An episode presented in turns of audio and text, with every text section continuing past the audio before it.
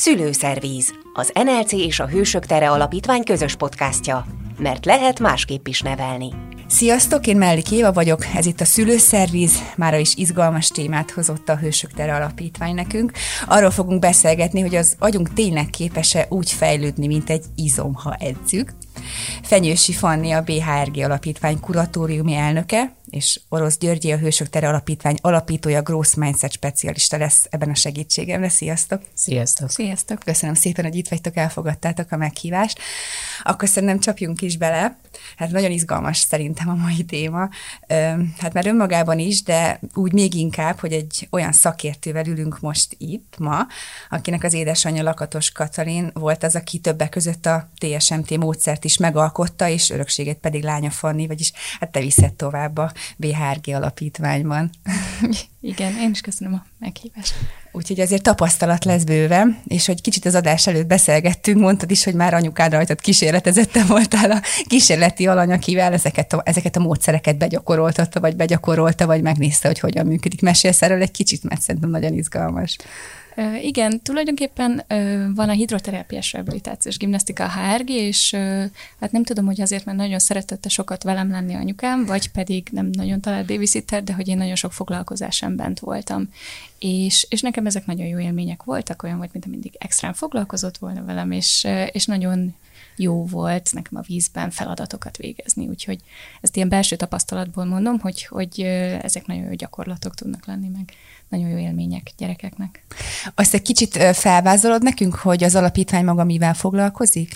Igen, tehát az alapítvány sokáig ilyen módszertani központként működött, és most pedig arra szeretnénk fókuszálni, hogy az olyan gyerekeknek, akik nem tudnak megfelelő fejlesztéseket kapni, vagy azért, mert az anyagi helyzetük nem engedheti meg, vagy azért, mert nincsenek erőforrásaik rá, tehát hogy ők tudjanak, tudják ezeket a fejlesztéseket megkapni. Illetve azt is szeretnénk, hogy a szülők tudatosabban kezeljék a gyerekeiket, meg hogy sokkal kompetensebbnek érezzék magukat, hogy képesek legyenek felismerni, hogyha valami baj van a gyerekkel, és tudják, hogy hova kell fordulni vele, vagy pedig ne szorongják túl magukat, mert általában általában ez a kettő dolog szokott lenni, hogy vagy rögtön mindenki arra gondol, hogy jaj, a gyerekem nem beszél, akkor biztosan autista, vagy pedig arra, hogy á, semmi, semmi gond nincs ezzel a gyerekkel, majd kinövi magát. Ugye a téma maga az, hogy hogyan fejleszthető az agy, egyáltalán fejleszthető-e is, hogyha igen, akkor milyen módszerekkel, akkor lehet, hogy sok hallgatónk most felteszi a kérdést, hogy akkor hogyan kapcsolódik az alapítvány munkája, illetve a BRG, a TSMT és társai ehhez az egészhez. Tehát mi az, amit ezek a módszerek tudnak, és hogy akkor ugye rá is kanyarodhatunk arra, hogy valószínűleg akkor olyasmiben lesz részük, hogy hát igenis lehet fejleszteni ezt a dolgot, de akkor Fanni ezt szerintem mondta, mert szakértőben tudod ezt megfogalmazni. Igen, tehát hogy nagyon sokáig sokáig azt hitték, hogy az agyunk az nem plastikus, hanem hogy ahogy megszületünk, úgy is maradunk. Ugye erre nagyon jó példák a, a gyerekek, akik Down-szindrómával élnek, hogy régebben azt gondolták, hogy aki Down-szindrómával született, az értelmileg akadályozott, és ma meglátjuk, hogy vannak, akik diplomát, tehát lediplomáznak, vannak, akik színészként dolgoznak, tehát hogy szépen rájöttek arra az emberek, hogy nem, az agyunk az igenis plastikus. És akkor volt a másik teória, hogy igen, plastikus, de csak gyerekkorban, és ami gyerekkorban megkaptunk, azonnantól már úgy is marad. És akkor erre mondják a felnőttek, hogy hát vagy én ilyennek születtem, vagy, vagy hát én ilyen vagyok. És azért uh-huh. ez mondjuk eléggé be van égve a mostani felnőttekbe, hogy persze jó, nem olyannak születünk, de hát csak gyerekkorba is kész. Igen. Ez ugye a growth mindsetben is Abszolút. egy nagyon fontos alapvetés, Igen. hogy nem vagyok valamilyen, hanem lehetek valamivé, de ezt lehet, hogy te pontosabban, sőt biztosan Igen, jobban meg tudod, Györgyi, fogalmazni. És majd szívesen, csak nagyon szívesen hallgatom Fannit, mert olyan jó, amiket mondasz, és köszi. Igen, tehát, hogy ami, ami és én is utána olvastam a growth mindsetnek, meg ugye beszéltünk is hősök terésekkel erről, tehát ami, ami igaz benne, az az, hogy igenis mindenki változhat. És minél tudatosabban vagyunk tisztában azzal, ezzel a tényel egyfelől, másrészt pedig azzal, hogy amit csinálunk, az minek a következménye, vagy az, azt miért csináljuk, annál, hát azt nem mondom, hogy könnyebben, mert azért tényleg nehéz megváltozni. Szerintem ezt mindenki tudja, viszont nem lehetetlen. És, és szerintem a growth mindset itt jön képbe. És idefel azon gondolkoztam, hogy lehet, hogy megkérdezném, hogy van-e élményetek a saját neuroplaszticitásotokról, mert ez engem nagyon érdekelne. Ilyen rövid saját példaként, hogy én jártam kosarazni, és ott voltak ilyen készségfelmérők, és volt egy olyan, hogy páros kézzel kellett labdát pattogtatni, és közben az egyik lábam között átterelgetni a egyik másik labdát. És hát nulla pontot értem el, de annyira megtetszett nekem ez a feladat, hogy így teljesen önszorgalomból, a kutya nem mondta nekem, hogy lesz még egy felmérés, de hogy így mindig gyakorolgattam. És a következő felmérés egy fél éven belül volt, és, és 20 elértem, ami egy ilyen nagyon jó eredménynek számított. Ez volt először, azt hiszem 8 vagy 9 éves lehettem, amikor én így a neuroplaszticitástól kapcsolatba kerültem saját példán keresztül. Nem tudom, hogy nektek milyen Igen. volt. Nekem elég friss élményem van, és elég, elég erőteljes, mert hogy eh, én elhatároztam azt tavaly nyáron, hogy egy kis eh, faházat felépítek egyedül. Tehát, hogy ilyen lecekben megvettem a, a, az egyik ilyen árusító helyen a faházat, és hogy nem voltak összereje, vagy csak nagyon drágán, meg nagyon későn, és akkor eldöntöttem, hogy én ezt meg fogom csinálni. És akkor, és akkor itt jött az a folyamat, hogy csináltam előtte soha képesnek gondolt bárki is engem erre magamon kívül? Nem. Sőt, meg is kaptam ki a külvilágt, hogy azt neked te ezt, ezt úgyse fogod tudni megcsinálni. Egyébként is itt van a düh bennem, meg itt van az a, hogy ezt biztos, hogy jól mondjuk-e másoknak. E, viszont volt egy akaratom, hogy, a, hogy én ezt szeretném megcsinálni, és akkor így megküzdöttem, és a, a, a zsindejezés volt hogy egy ilyen, hogy ezt háromszor leszettem, nem, kétszer szedtem le, de negyedikre tökéletesen, tökéletes. Szóval nekem megfelelően sikerült, és élmény volt az, hogy az először a mindenem is összeakadt, hogy a, igen, és aztán végül meg tudtam csinálni. Hú, most néztek rám. Én jönnék egy példával, és olyan láz, gőzerővel dolgozik az agyam, hogy valamit felkutassak, de lehet, hogy én vagyok az, aki így a komfortzónán belül mozog nagyon, pedig egyébként biztos nem, csak nem veszem észre. Igen, ezt akartam mondani, lehet, hogy nem látsz rá. Hogy igen, lehet, hogy, lehet, hogy nem látok rá még arra, hogy, hogy igen, hogy azért nekem is vannak ilyen apróságok az életben, de lehet, hogy a műsor végére majd, majd addigra majd kristályosodik bennem ez is, hogyha eszembe akkor majd, akkor majd mondom, de nyilván az élet minden területéről, vagy apróságokat tudok hozni, ilyen, hogy azt mondom, mondom, hogy, hogy a munkában én videóriporterként dolgozom alapvetően az NLC-nél, és hogyha már pedig ugye őt biztos nem tudod megszerezni magadnak interjúalajnak, és amikor sikerül, és már pedig én azt meg tudom csinálni, és össze, összehozom, és tudom, hogy képesek rá, akkor ez egy nagyon jó élmény. Úgyhogy egyébként én is feltételezem magamról, hogy nem fog sikerülni. Nem tudom, hogy ez olyan példa, amire gondoltál, most hirtelen ez jutott eszembe. A, a mi megközelítésünkben azért igen, és abszolút azért, mert előtte, ha valaki úgy gondol rád, vagy te úgy gondolsz magadra, hogy nem vagyok képes rá, na ez az, amikor így, így bemerevítjük magunkat. Mm. Nem is leszek rá képes, úgy is már hallottunk olyat, hogy az agyam úgyse képes rá, mert nem, már gyerek, amit megtanul, és akkor ezeket így elengedjük. De ha fontos valami, és, és úgy engeded el, az rohadt fájdalmas uh-huh. lesz. Vagy szeretném, de azt mondták, meg én is azt hallottam, meg hat rám az, amit ilyen mandinerből mondanak nekem, az nem jó. Uh-huh. Vagy nem oké. Okay. De ha, de ha nem vagyok képes, most nem vagyok képes valamire, és akkor itt ez a két szó, hogy a most vagy a még, hogy a most, most nem tudom, hát az egy tény, hogy oké, okay, most eddig még nem ment. De ha én akarom, meg fontos, és beleteszem az energiát, akkor fog menni akkor el tudok jutni valameddig. Hát gondolom ez ilyen kétféle embertípus, nem? Aki azt mondja, hogyha egy, egy kihívással kerül szembe, hogy hogyan tekint rá, egy feladatként tekint rá, amit meg szeretne oldani, vagy egy sorscsapásként, ami engem most így sújtott, és akkor ebbe én beletörődök, mert hát ez az élet, és hát velem ez történt. Tehát gondolom itt azért nagy különbség van a kettő között, hogy merre indul el valaki, és ez akár a gyerekekre is igaz lehet, de hogy hogyan tudjuk ezt megtanítani nekik, hogy például akár feladatként tekintsenek egy kihívásra, és ez miért fontos, például az akaraterő, hogy, hogy, hogy küzdjenek, ez mennyire fontos például például az agyfejlődésénél, hogy hogyan... Visz, bocsánat, annyira Ugye? bennem van, mert a, amikor mielőtt elkezdtük a beszélgetést, mondtam, hogy van ez a düh, ami így a villamostól idáig hozott. Hajtóerőként, hogy, hogy talán ott azt nézzük már meg magunkban szülőként, hogy mi a fenét mondunk a gyerekeknek, meg a gyerekek mellett a hátuk mögött. Hogy a, á, az én fiam ilyen, az én lányom olyan, na ez, ez, bármennyire is beragasztom oda. Akkor Tehát is, lehet, hogyha hogy ő nem hallja. Egyébként nem érdekes, hát figyelj, megütötte a fülemet, hogy a háta mögött. Tehát, hogy nyilván visszajut az... hozzá, uh-huh. vagy hallja a másik szobából, mert a radar azért ott van, uh-huh. szerintem a gyerekeknél is, meg a, nálunk is, tehát Persze. mi is radarozunk, a másik, hogy mit mondanak a másik szobában. És azért ők, szóval ezt valahol, még nem is tudjuk, hogy, hogy mikor mondjuk úgy, hogy ő a jó szándékkal is. Nem? Igen, én is ezt akartam mondani, hogy hiába hisszük azt, hogy a gyereknek nem mondunk a szemébe olyat, hogy neked ez nem fog sikerülni, de egy megfogalmazással már ezt el tudjuk juttatni. Tehát teljesen más, hogy bejön a gyerek, és akkor azt mondja, hogy anyám, hogy szeretnék építeni valamit, és akkor erre azt mondjuk, hogy na jó, hát akkor próbáld meg. Vagy pedig azt, hogy Ezzel alig várom, alig várom, mit fogsz építeni. Tehát, hogy mm. teljesen más, és én visszaugranék, mert én mindig azt mondom, hogy minden szülőnek a motivációja is indokolt, hiszen ők is gyerekek voltak, és nekem egyre inkább az a szemléletem, hogy nincsenek felnőttek, csak hosszú ideig élő gyerekek. Tehát, hogy, hogy ezért nagyon fontos az önismeret, amire a legtöbb szülőnek egyáltalán nincs ideje. Tehát, hogy én, én nekem az, hogy rengeteg időm volt, van az életben lamentálni, olvasni, csöndben lenni, emberekkel találkozni, visszagondolni, tehát hogy ez nekem egy hatalmas szerencse az életemben, de aki mondjuk tehát hogy, hogy két-három gyerek mellett ö, háztartás vezet, dolgozik, nagyon kevés idejük van az önreflexióra, mert hogy csinálják a legjobb tudásuk szerint.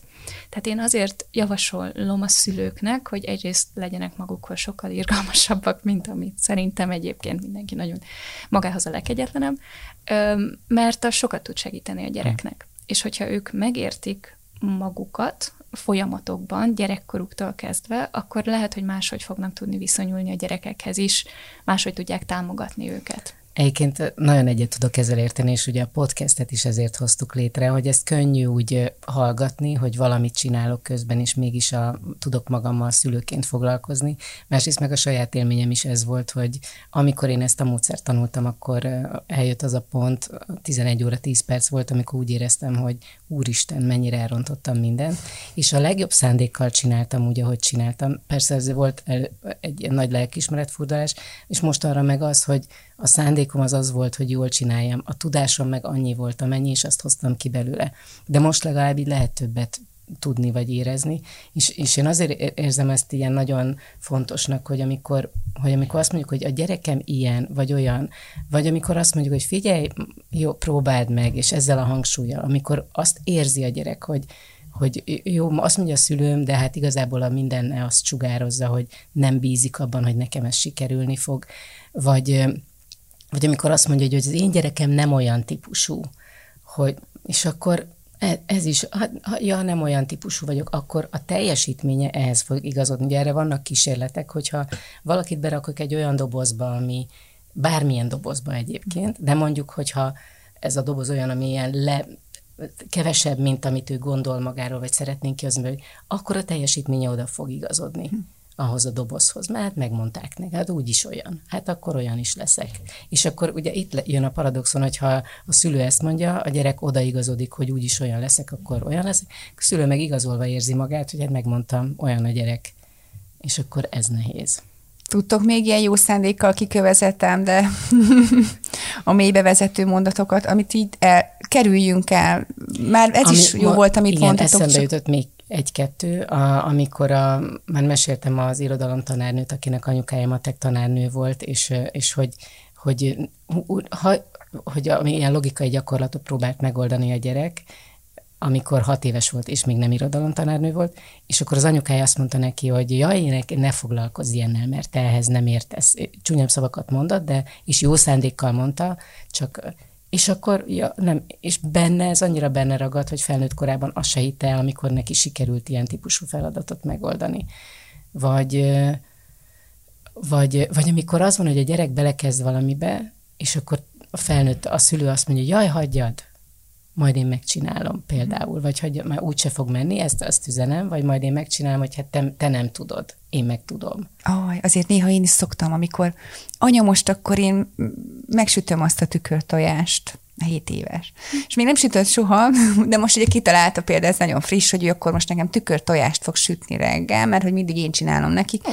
és akkor, hogy ő most akkor megcsinálja, de úgy, de ő azt úgy szeretné, hogy én nem vagyok ott. És mondtam neki, hogy ú, jó, de először még legyünk úgy, hogy először ott vagyok melletted, és utána már nem, amikor, mert mégiscsak uh-huh. még be kell kapcsolni ezt a gázt, hogy szóval forró, meg szóval mindegy, Teljesen. aggódik, ad, aggódik az ember. De volt már olyan, hogy figyelj, most, most, most megcsinálom én, de sokszor van az egyébként bennem is az, és szülőként, szerintem sok szülőben is, mm, hogy mert ez gyorsabb, egyszerű. Igen, haladjunk. Ez van a fejedben, igen. nem mondod ezt, de azt mondod, hogy oh, de jó, hogy most akar segíteni, hogy dörmögsz magadban, de közben valamit mondasz, próbálsz valami kedvesebb, nem mindig van idő erre, hogy amikor akar a gyerek valami újat tanulni, és mit szülőként felmérjük, hogy ez igen, és plusszal jár, akkor mit igen. reagáljunk? És Mi az, amit mondjunk ilyenkor? Az jut, bocsánat, az jutott eszembe, hogy persze most aki szülőként hallgatja, akkor azt mondja, hogy így van, nekem nincs időm, és most akkor meg mondják, hogy majd mindig úgy, meg mindig úgy csináljak. Nyilván nem ez az út, vagy nem csak ez lehet az út. De az első lépés az, ha már tudatosítom magamban azt, hogy aha, amikor ilyeneket mondok, hogy hagyjad meg, izé, az nem fog, nem tesz. Mm-hmm. Tehát az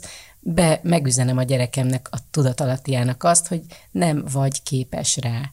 Ezért, is, azért hoztam be most ezt igen, a példát, mert sokszor de... nem azért, tehát szülőként felismerjük, de nyilván nincs rá idő. Vannak olyan helyzetek, amikor már sietni kell idő, de akkor hogy meg, akkor mit mondjunk például? Akkor, ugye a, a, ebben a growth mindsetben a két alap dolog, hogy mire fókuszálj a cselekvésre és az erőfeszítésre. És akkor ebben, itt is az a javaslatom, hogy ha azt mondod neki, hogy figyelj, most nagyon kell sietnem, oké neked, ha a legközelebb csináljuk? Uh-huh. Mert akkor azt már nem azt üzenem neki, hogy nem vagy képes rá, hanem azt, hogy nincs most időm, és nagyon feszült lennék, ha most úgy kell csinálnom, és hogy harmóniában legyünk így, és ezt így valahogy valami ilyesmi. Igen, Fanny. de ugye ehhez kell az önismeret, hogy tisztában legyél az, hogy téged azért idegesít most, hogy a gyereked ilyen javaslatokat, a javaslatokkal bombáz, mert pont ez, hogy tudod anticipálni előre, hogy valószínűleg mire a tojásrántot elkészült, te idegesebb leszel annál, mint hogy tudjad mm. élvezni. Hát ezt nehéz elmondani így a gyerekeknek, de ez, hogy most nincs időre, és nagyon szeretném időben befejezni, és nagyon örülök, hogy ezt csinálni akarod, tényleg. Tehát ez, ezekkel lehet segíteni. Még gondolkoztam azon, hogy milyen mondatokkal lehet így terelgetni, de ez, ez megint visszajutunk oda, hogy milyen szorongások vannak a szülőben. Mm. Tehát nálunk például a gyerekek, amikor tornáznak, nyár van, nagyon megízzadnak, és hogy nagyon gyorsan rátanultak arra, hogyha azt mondták, hogy hú, de elfáradtam, akkor nagyon megdicsértük őket. De jó, biztos sokat dolgozták. Egész mm. mutattak, így meg vannak izzadva, nézd, milyen vizes a hajam, szuper és, és láttam az egyik kisfiút utána az anyukájával, hogy, tehát, hogy az a, úristen, meg fogsz fázni, azonnal cseréljük le a pólót. Tehát, hogy már ott vissza volt véve az, hogy az egyik felnőttnél az, hogy ő dolgozott és teljesítmény, ez ki volt, erő, tehát ki volt emelve, és nyugodtan lehetett volna ezt elmondani, hogy figyelj csak, drágám, jó, de most tudod, ilyenkor cserélünk, de én is nagyon büszke vagyok rád, de helyett én azt éreztem, hogy afelé terelgetik, hogy nem mozogj, hát meg fogsz fázni. Igen, és akkor tudod, még két dolgot még ez behív bennem, hogy a szülő, az ő aggódik, de nem arra fókuszál, hogy azt mondja ki, hogy jaj, félek, hogy megfázol, vagy az az érzésem is izé, mert ezt érne kifejezni, hogy azt mondom, hogy jaj, nagyon izgulok, hogy nehogy bajod essen, és az én érzésemmel foglalkozom, és amellett meg örülök, hogy megcsináltad. És amellett lehet az, hogy figyelj, le, lecseréljük a pólót, tehát a cselekvés az oké, okay, de hogy te, úristen, te mit ne csinálj meg, meg, meg ebben a negatívban fogalmazás, hogy ez annyira nem segít. Uh-huh. És olyan kemény. És, és a, akkor javasolhatnám helyette, hogy akkor mi az, amit csináljunk, hogy mondjuk ezt például, hogy akkor, akkor én az én érzésemet kifejezem, és azt, hogy mit javaslok, vagy mit lehetne csinálni. Tehát valahogy pozitívban megfogalmazni, de ez a pozitív, ez nem azt jelenti, hogy rózsaszín ködöket kellene eregetni, hanem, hogy amire fókuszálok, annak a, a, a, ami megvan belőle, meg annak a, azt a részét emeljem ki, ami már oké. Okay. Uh-huh.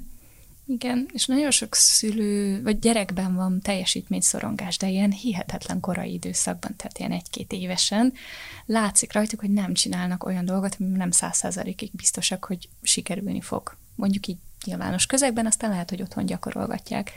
És, és ezért nagyon fontos szerintem ez a growth mindset, hogy a gyerekekben érdeklődést kell tenni az iránt, ami a folyamat, és nem pedig ami a végkifejlet és erről egy kicsit beszélgetni. És még azt gondoltam, hogy behozom ide, hogy a gyerekeknek más az időérzéke.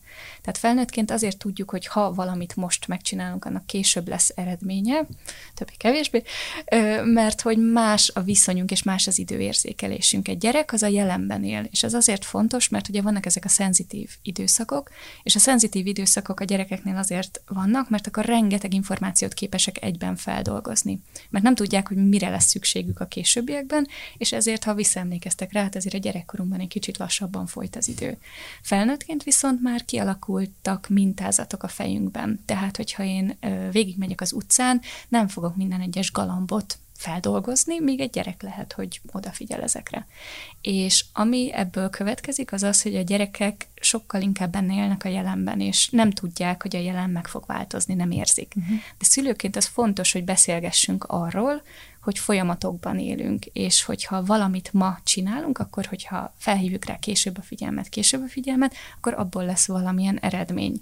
Lehet, hogy ezzel lehet csökkenteni a gyerekeknek a szorongását, meg a frusztrációját, bár szerintem ez egy nagyon velünk született dolog. Nekem erre pont van egy, egy aktuális példám, hozom itt a saját gyerekeimet megint, hogy kikölcsönzött a könyvtárból, most másodikos az iskolai könyvtárból egy könyvet, a kisfiam száz egy kiskutyát, jó vastag, meg azért sok kép van benne, de azért szöveg is van benne, és egy, hát ő ezt el fogja olvasni, és elkezdte, becsukta egy tíz perc múlva, ő, tőn, ez biztos, hogy nem, mert lapozott kettőt, és ott már volt olyan oldal, ahol tömény szöveg volt kép nélkül. Ő ezzel nem fog. Ez olyan hosszú, sose jut a végére.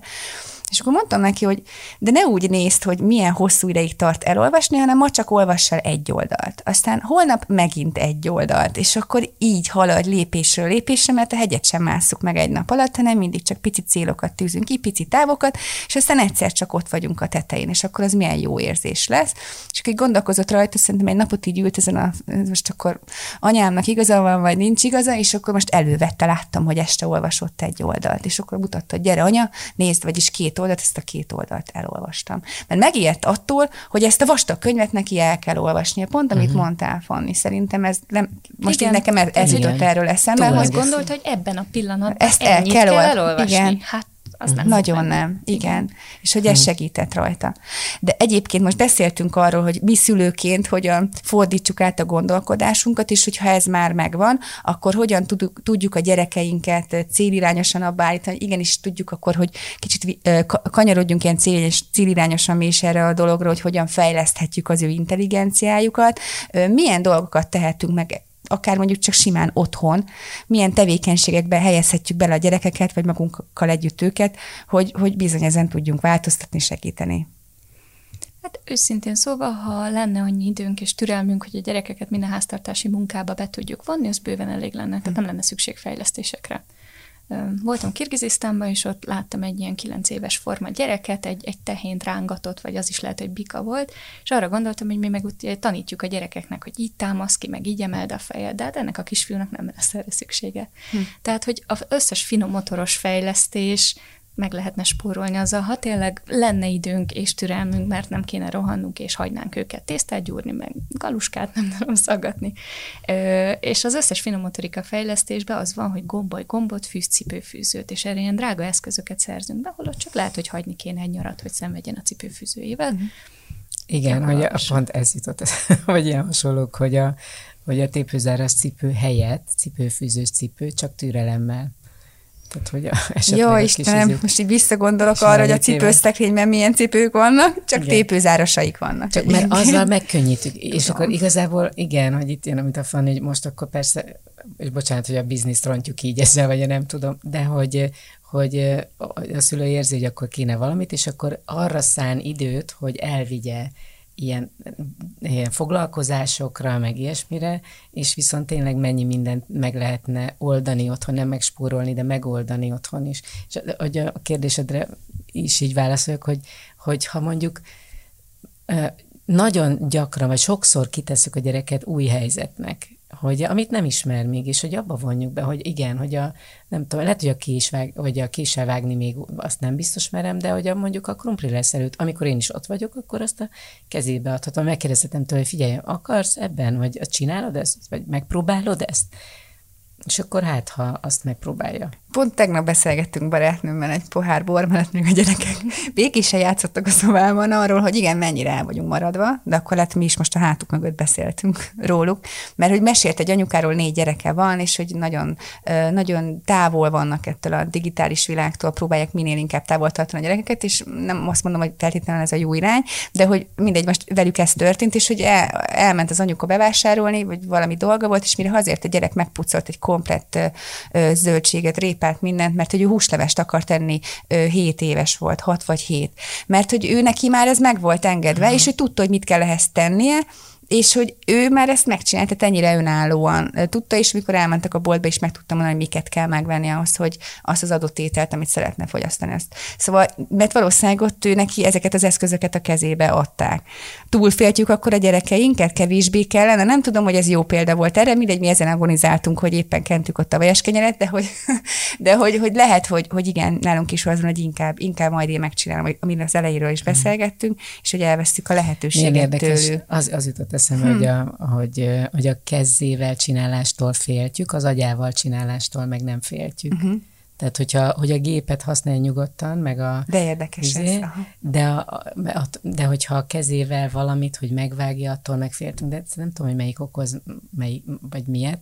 Egy biztos, hogy az ilyen motorikus, amit te mondasz, hogy az viszont az agyat is fejleszti. Tehát igen, hoztam két könyvet egyébként, amiről akartam egy kicsit én ajánlani, és az egyik a Norman Deutschnak a Változó agy. Ez igazából ilyen kilenc fejezet arról, hogy a neuroplaszticitásban milyen lehetőségek vannak, és ott volt egy lány, akinek ilyen tanulási zavarokat diagnosztizáltak, és tulajdonképpen azt írták, hogy, tehát, hogy ő ilyen nagyon sok finomotoros tevékenységet csinált később, meg volt saját módszer arra, hogy hogyan fejlesz magát, de hogy milyen érdekes, hogy régen nagyon fontosnak tartották a kézírást. És hogy ahogy ez így egyre pontyolább lesz, meg egyre kevésbé már nem kell ezeket a kaligráfiákat megtanulni a gyerekeknek, pedig az fókuszt jelentett, finomotoros tevékenységet, kontrollt, egyfajta tervezést előre, tehát egy csomó olyan képességet adott, ami utána bele se gondolnánk, de hogy más területekre is hatott az agyban. De visszatérve erre, én tényleg azt szeretném, hogy egy szülő se gondolja azt, hogy ő, ő rosszul csinálná, vagy hogy jaj, miért nem főz a gyerek húslevest, mert teljesen más szülői típusok vannak, és lehet, hogyha valakinek az a fontos, hogy az ő gyereke 7 évesen húslevest főzön, akkor ezt nulla éves korától kezdve csinálja a gyerekkel minden egyes nap, és terelgeti abba az irányba, de, de nem, nem az a jó szülőség, hanem az is egy jó szülőség. Mm, és, és annyira jó lenne, ha mindenki magabiztos lenne ebben. Másik az, amit még gondoltam egyébként, hogy beszéljünk róla, ez az ilyen elfogadás, hogy az egy teljesen más dolog, hogy elfogadjuk a gyereket, hogy ilyen, amilyen, tehát én azt, azt érzem, hogy sok gyereket ez konzervál. Mert hogy olyan, pont ez, amit, amit beszéltünk, hogy hát te ilyen vagy. Én elfogadlak téged olyannak. De hol van az megmondva, hogy nem biztos, hogyha ezt így folytatod, akkor neked boldog lesz így a, a felnőtt korod. Egy ö, teljesítmény szorongó gyereket el lehet és el is kell fogadni, mert az elfogadás az első lépés a változáshoz. De, de érdemes beszélgetni Igen, arról, hogy ez nem, nem, ilyen, nem ilyen az egész élet, és ez még egy nagyon, hát itt szomorú erre, ebbe így belegondolni, hogy a, a gyerekekben annyi szorongás van, és annyira sokszor nem értik a világot, és ugye ilyen, olyan tévképzetekben élnek évekig, hát ugye az, amikor elválnak a szülők, és akkor a gyerekek teljesen magukra veszik, hogy ez miattuk történt, és senkibe fel sem merülne ilyen, de ők halálkomolyan ezt gondolják évekig. Tehát amit nagyon fontosnak tartok a, a beszélgetés a gyerekekkel, ami kimaradt szerintem, vagy egyre, egyre kevesebb teret kap a, az emberek életében. És a gyerekek sincsenek arra rászoktatva, hát a felnőttek se, felnőtt gyerekek se, hogy el, hogy egyrészt észleljék, hogy valami bajuk van, másrészt meg ezt el tudják mondani, meg rájöjjenek arra, hogy ezt el lehet mondani.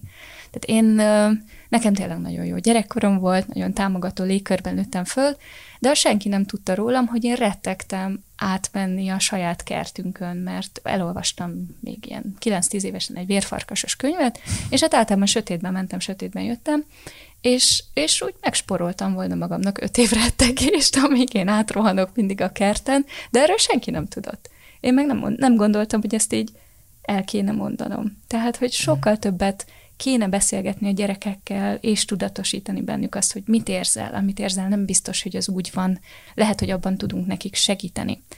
Öm, meg hogy kamaszkorban ugye milyen szorongások vannak, hogy én nem illek be a többiek közé, ronda vagyok, csúnya vagyok, hülye vagyok, tehát hogy ez így elég keményen megy.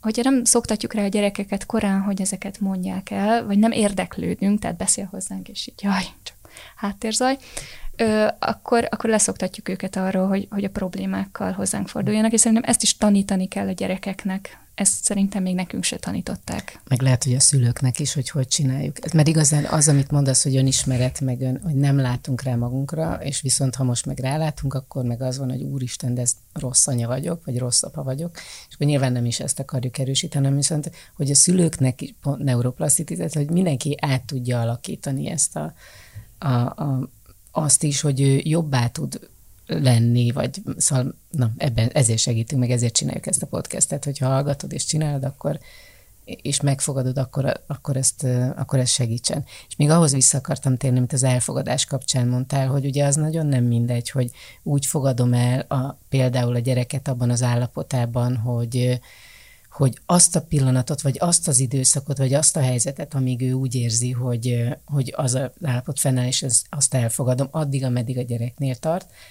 és ez, ez tök oké, okay, csak hogy legyen bennem az is, hogy amikor már nem szorong, akkor nem az van, hogy azt elfogadom, hogy ő olyan lesz, vagy olyan marad, mint amilyen volt. Szóval, hogy ne ilyen dobozba rakjam bele, hogy hát elfogadom őt ilyennek, és így is marad, mert ez az, amit lehet, hogy érdemes lenne átalakítani, hanem azt az állapotot akkor, amikor ott van éppen, és lehet, hogy fél óra, lehet, hogy két hónap, két év, de utána ez meg tud változni. Volt egy, de én kommunikációs tréningeket is tartok, és akkor volt, volt egy ügyfelem egyszer, aki olyan, hát ilyen nagyon mackós alkat volt, és de olyan nagyon dinamikus cégnél dolgozott, és akkor hogy prezentálni kellene, és, és ahhoz képest, ahol ő tartott, meg ahogy volt, ugye az első körben az volt, hogy figyelj, te, tehát kitaláltuk, hogy ő álljon meg, és úgy és mint egy szikla szinte úgy álljon, mert az lesz önazonos, és az lesz neki jó akkor.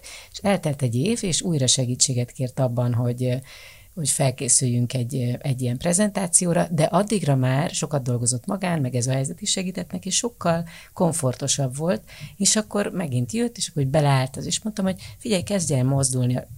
De hát nekem azt mondtad egy éve, hogy nekem ott, oda kell állni. Az akkor volt, hogy, mert akkor az előző állapothoz képest ez volt a legtöbb és a legjobb és a legönazonosabb, amit ki tudtunk hozni, de most már szóval ezzel lehet alakítani, és érdemes is, mert egyszerűen, mert a, a beleállás az már csak korlát lenne, és, és a fejlődésében visszafogná. Na, szóval szép példa volt arra. A gyerekek egyébként most kicsit így a TSMT-re rátérhetek nagyon Persze. pár perc erejéig, csak hogy hogyan látjátok, milyen állapotban érkeznek hozzátok, tehát most mi a tapasztalásotok ezzel kapcsolatban? Hát nehéz így általánosságot mondani, azért hozzánk inkább a súlyosabb esetek szoktak jönni. Általában megkésett beszéd, megkésett mozgás fejlődéssel, és akkor jön még autizmus, ADHD, viselkedési problémák. Én azt látom, hogy a nagy részük amiatt van, mert a szülők, a szülők nem érzik kompetensnek magukat. Nagyon sok ilyen viselkedéses probléma van, hisztizik a gyerek, azt csinálja, amit akar, a szülő nem tudja bevonni játék tevékenységekbe. És sok szülő nem is tudja, hogy lehet. Tehát, hogy eljönnek hozzánk, és a mi felmérésükön döbbennek rá arra, hogy jé, ezt egy ennyi éves gyereknek már tudni kéne. És mi tényleg nem a, a tehát, hogy mi tényleg az átlagból dolgozunk, átlagos adatokat nézünk. És nagyon sokszor azért van, hogy nem beszél a gyerek, mert annyi időre nem tud leülni, hogy nem képes odafigyelni arra, amit mondanak neki. És ha nem képes befogadni az információkat, abból ugye nem lesz egy önindította beszélgetés. Igazából a TSMT-t azért szeretem, mert nagyon sokszor haza tudjuk adni a szülőknek, és, és tényleg ez egyfajta küzdés, tehát hogy azt nem, nem ö, tényleg nehéz ö, megváltoztatni az életstílus, beilleszteni mondjuk egy gyakorlatsort hetente háromszor. Tehát mi a hallgatóinkat például arra kötelezzük, hogy ők is írjanak maguknak feladatsort, és gyakorolják el, mert hogy fontos nekünk, hogy empatizáljanak a szülővel, és akkor utána megkérdezzük, hogy na, hogy ment egy hónapig az, hogy magaddal csak öt gyakorlatot kellett csinálni. Fú, hát nagyon nehezen. Tehát, hogy nem, soha nem ítéljük el a szülőt, viszont azért adunk ilyen több feladatsort, mert, mert sokszor elfáradnak a szülők, és akkor inkább fél év alatt dolgozzunk többet, és utána, utána pedig akkor köszönjünk el abban az állapotban, ahol volt, mint hogy nagyon kihúzzuk az egészet, és pici apró lépésekben jussunk el oda, ahol lehet. De én, én tényleg azt kívánom, én egy olyan világban szeretnék élni, ahol ránk nincs szükség, mert, mert a szülők tudják, hogy mit kell csinálni, és tudják, hogy kik azok a szakemberek, akikhez vészhelyzet esetén kell fordulni. Tehát mikor kell egy neurológushoz elmenni, egy, egy manuálterapeutához, egy pszichológushoz. Úgyhogy kicsit én azt, azt érzem, hogy ezt próbáljuk meg a szülőknek megtanítani.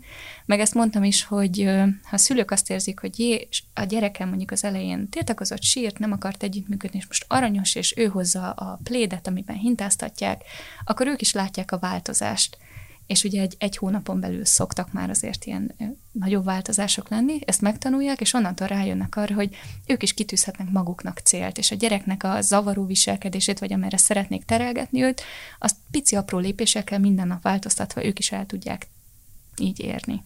Tehát ez lenne jó, hogyha ha a szülők ezt vennék ki ebből a munkából. Meg hát azt is, hogy igen, hát, hogy ezt tanulják meg, amit általatok meg lehet, illetve hogy tényleg foglalkozzunk otthon a gyerekekkel, és hát ugye azt mondtad, hogy az, akkor nem lenne semmi gond, ha a háztartásban részt vennének úgy, amennyire csak lehet, de ha ez mondjuk így vegyük azt, hogy ez egy jó gondolat, de már nem valósul meg, akkor mi egyébben tudtok még, milyen, mit tudtok még a kis zsákomba pakolni, hogy még mit adhatok a gyerekeinknek, meg a hallgatók a gyerekeiknek, mert ha azt mondom, hogy nem adom a kést a kezében, mert, és akkor nekem ezzel még dolgoznom kell, és bocs, hogy visszatérek ehhez, mert egyszer felvettem, hogy kicsit elkerültétek a kérdést ezzel, de hogy tényleg mit, mit, mi az, amit én megtehetek még otthon, mert ugye akkor lecsaptad azzal, hogy ha, ha, ha foglalkoznánk a gyerekek, akkor nem lenne szükség ezekre a fejlesztő játékokra, de mégis mi az, amit mi, mi az, amit még megtehetek otthon a gyerekeimmel azért, hogy kicsit fejleszteni tudjam őket ebbe az irányba is, hogyha nem is annyira tudatosan, vagy hogy ne vegyék ők ezt észre, hogy ez most annyira ez egy fejlesztő valami. Tehát, hogy nyilván mik ezek a játékok, amikkel tudjuk segíteni, milyen közös tevékenységekbe tudjuk őket belevonni. Uh-huh. Hmm. Hát igen. És akkor most ilyen nagy bölcsességet. Mondjad, igen. Igen, az hát ha inspirál, amit egyébként szerintem, hogy te nagyon jól csináltál, amikor az olvasással foglalkoztál, hogy, hogyha az, tehát, hogy nem tudom, hogy mibe lehet nyilván nem lehet belerángatni a gyereket valamibe, hogy most akkor csináljuk ezt, mert úgy hallottuk, hogy ez jó lesz, hanem hogy amihez esetleg kedvet érzel benne, például a te egyik fiadnál az olvasás, hogy abban, ha, va, ha akkor arra fókuszál, hogy oh, oké, okay, erre ki lehet egy kicsit nyitni, és hogy tehát amibe, amihez ő érez valami affinitást, ami a kezével is kapcsolatos esetleg, vagy a, kezével és az agyával, de hogy szóval hogy a csinálás, a manuális csinálás is biztos tök jó lenne, ha benne lenne, és hogy viszont viszont hogy úgy belőni, segíteni úgy belőni neki a célt, hogy az ne nagy cél legyen, ne, ne rémisztő legyen, ne az legyen, hogy nekem már kellene tudnom, vagy amit mondtál, Fanny, hogy ugye amikor egy ekkora könyvet a kezébe vesz, akkor úgy érzi, hogy most kellene elolvasni, és azt túlzottan nyomasztó.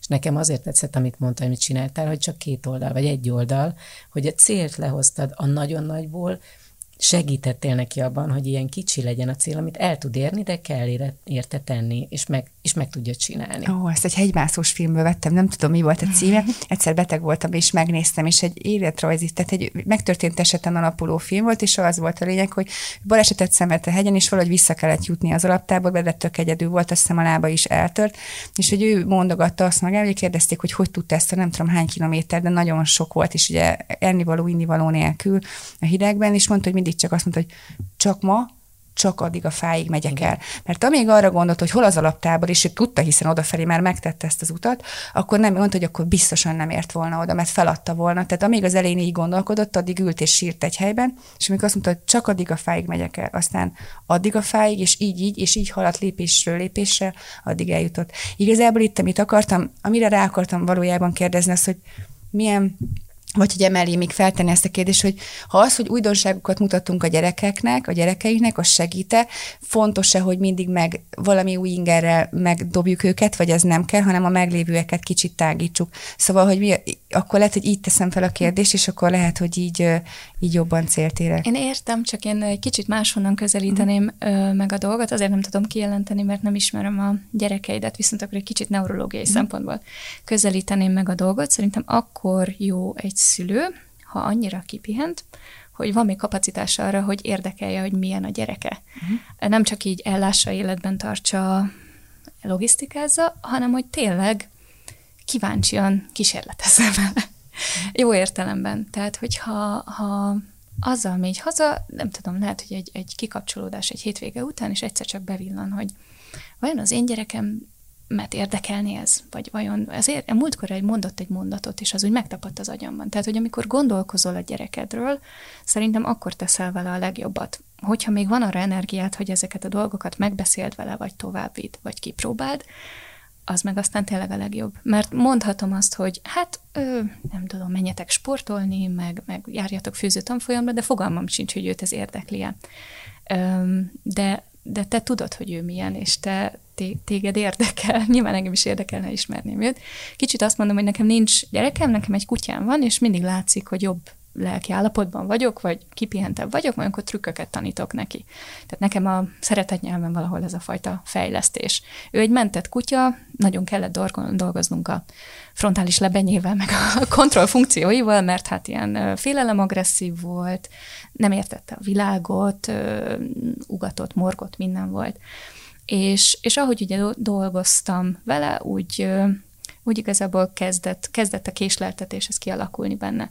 És amikor én tanítok neki valami dolgot, vagy megnézem, hogy, hogy ő, ő képes-e, most éppen eddig mindig jobbra forgott, és azt mondta a tréner, hogy most forgassam balra is, persze ott is szimmetria van, de hogy amikor ezeket tanítom neki, akkor én ott vagyok vele, és foglalkozom vele. És lehet, hogy ő, ha olyan intelligens lenne, azt mondaná, hogy ő inkább szarvasgombát szeretne kergetni, vagy keresni, de hogyha én eléggé jól odafigyelek rá, akkor lehet, hogy abba az irányba terelgetem. És ha a te gyerekedre oda tudsz figyelni, és még megmarad benned az, hogy kíváncsi vagy rá, és azért mondom, hogy ez pihennek kell lenni, mert az új információkat nem tudjuk stresszesen bevenni, vagy befogadni, nincs is kapacitásunk arra.